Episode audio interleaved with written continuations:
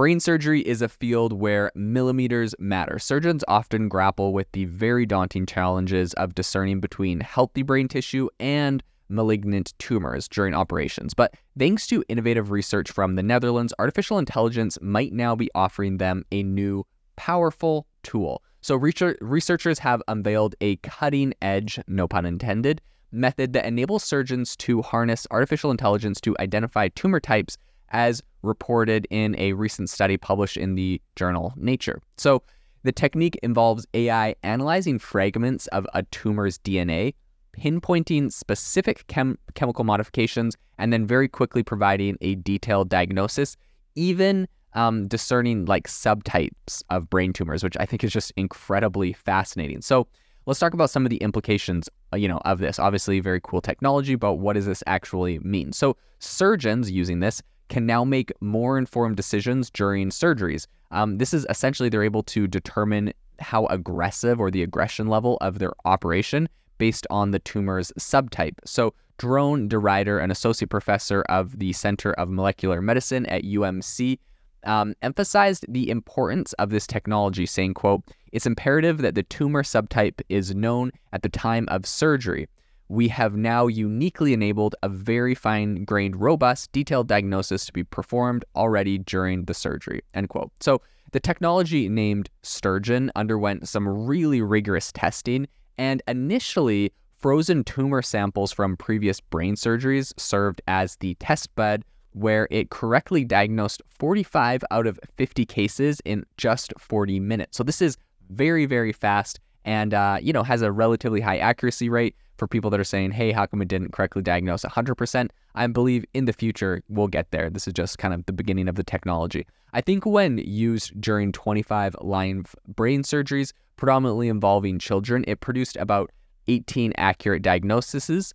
Um, the remainder fell short of the confidence threshold, but its turnaround time of less than 90 minutes holds the potential to revolutionize surgical decisions because typically this takes much longer and is much more difficult.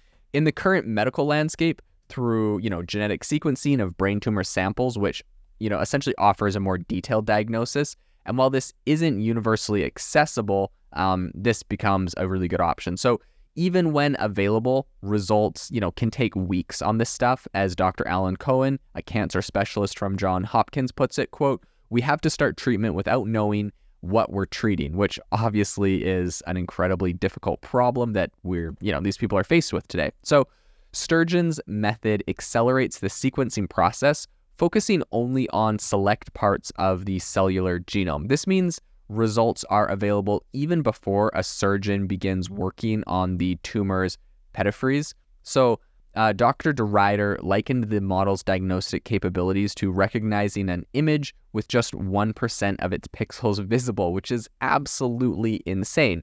Um, of course, like all that being said, the technology sounds amazing, um, you know, but like, what's the catch? I, I don't know if there's necessarily a catch, but what I will say is there's still a, a lot of challenges around this. So, some tumors provide more difficult to diagnose, especially if samples contain healthy brain tissue.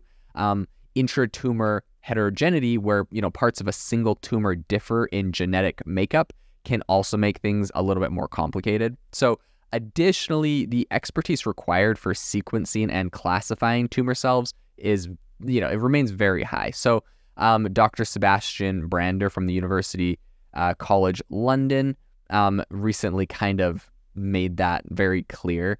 Um, however, I think, you know, with medical centers already implementing this method and seeing some really promising results, I think it, you know, it seems the technology is gaining a lot of traction.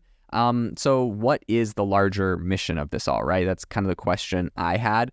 And I think really what they're what they're aiming to do here is to br- bring molecular precision to tumor diagnosis. And I think in doing so, they will potentially be crafting more targeted treatments that minimize damage to the nervous system. So, although bridging the gap between understanding tumors and effective treatment remains a challenge, as Dr. Cohen recently said, I think there's no denying the progress made in the diagnosis sphere. So, while this technology is not perfect, the thing I always say is, you know, it, this it starts out with something like this where you know it can diagnose you know 20 out of 25 tumors or 18 out of 25 tumors whatever um, And then it very quickly progresses where this technology improves and it gets to the point where it's, you know, it's 99.9% or 100% of tumors are successfully diagnosed. So I think it's a matter of time before we arrive there, a matter of time before this technology is incredibly efficient. And I'm very, very excited to see a lot of the progress that we're going to be making in the healthcare space thanks to AI.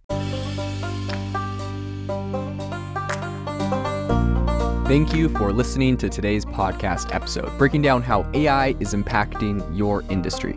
Today's episode is sponsored by AIbox, a no code AI app builder and marketplace, which just launched a crowdfunding campaign. If you are interested in investing in a new AI startup, you can go to republic.com slash AI box. I'll leave a link in the show notes as well to learn more. The minimum investment is $150 and the maximum investment is 100,000. Until next time, have a fantastic day.